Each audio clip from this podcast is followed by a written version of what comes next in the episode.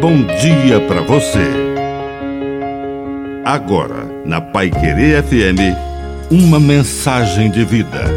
Na palavra do Padre Dirceu Reis. Idosos.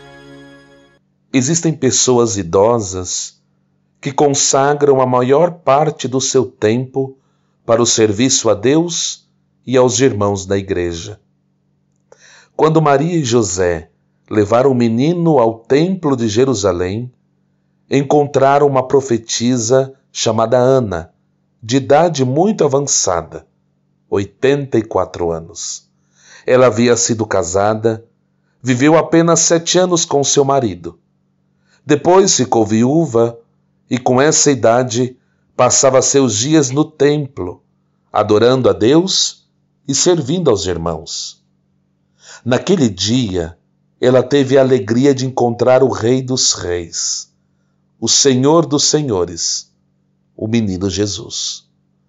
E profetizou: Benditas sejam as santas mulheres que habitam nossas paróquias e capelas. São as profetisas anas que Deus coloca em nossas comunidades e elas servem com alegria e bondade na oração a Deus e no serviço aos irmãos. Que a bênção de Deus Todo-Poderoso desça sobre você, em nome do Pai, do Filho e do Espírito Santo. Amém. Um bom dia para você.